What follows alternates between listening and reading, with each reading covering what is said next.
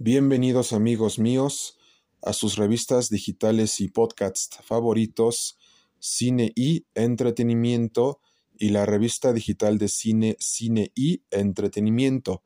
El tema de hoy les hablaremos acerca del cantante y cantautor español Miguel Bosé. ¿Listos ya? Vamos allá y empezamos.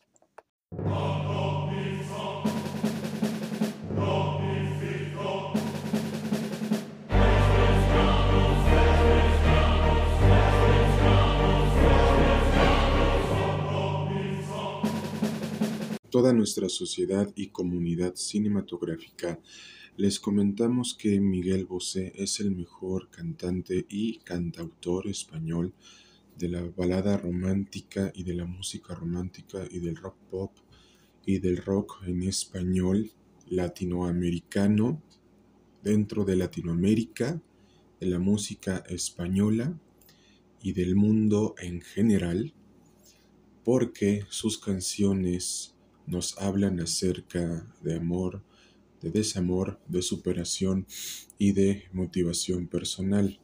Sus canciones clásicas han sido Juliver, Aires Hoy y Si tú no vuelves, entre otras, ya que ha sido uno de los mejores cantautores y cantantes de la música española, de la música latinoamericana y especial de la música en general, por lo cual sus canciones como por ejemplo Aires Hoy, Si tú no vuelves, Morena Mía, Amante Bandido, Amiga, Morir de Amor, Olvídame Tú, Nena, Como un Lobo, Este Mundo Va Libre Ya de Amores y Don Diablo han sido grandes éxitos en toda Europa, América Latina, Centroamérica, Sudamérica y más, ya que Miguel Bosé es grande, es explosivo, colosal, grandioso, estrepitoso, sensacional y fenomenal.